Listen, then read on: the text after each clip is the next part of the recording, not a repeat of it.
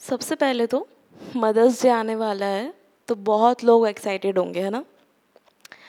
हो भी क्यों ना?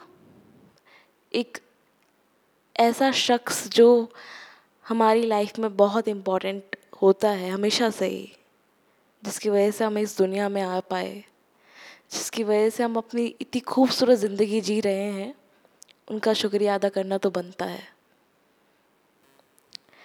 तो मैंने कुछ लिखा है, उम्मीद है कि आप सभी को पसंद आएगा। सबने बदलना चाहा मुझे अपने खातिर।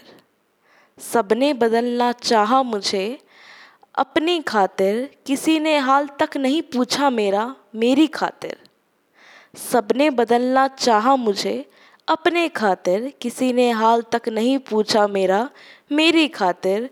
बस एक मेरी माँ है जैसा मैं हूँ, मुझे वैसा अपनाती है। बस, एक मेरी माँ है। जैसा मैं हूँ, मुझे वैसा अपनाती है। मैंने खाना खाया है या नहीं, इसी चिंता में बस डूबी रहती है।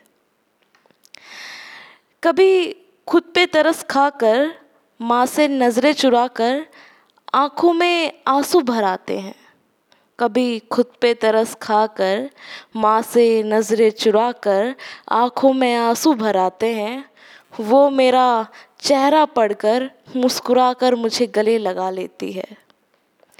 अल्लाह कहो या भगवान, अल्लाह कहो या भगवान, मेरी माँ मुझे हर मज़हब की इज़्ज़त करना सिखाती है। सबने बदलना चाहा मुझे अपने खातिर, किसी ने हाल तक नहीं पूछा मेरा, मेरी खातिर।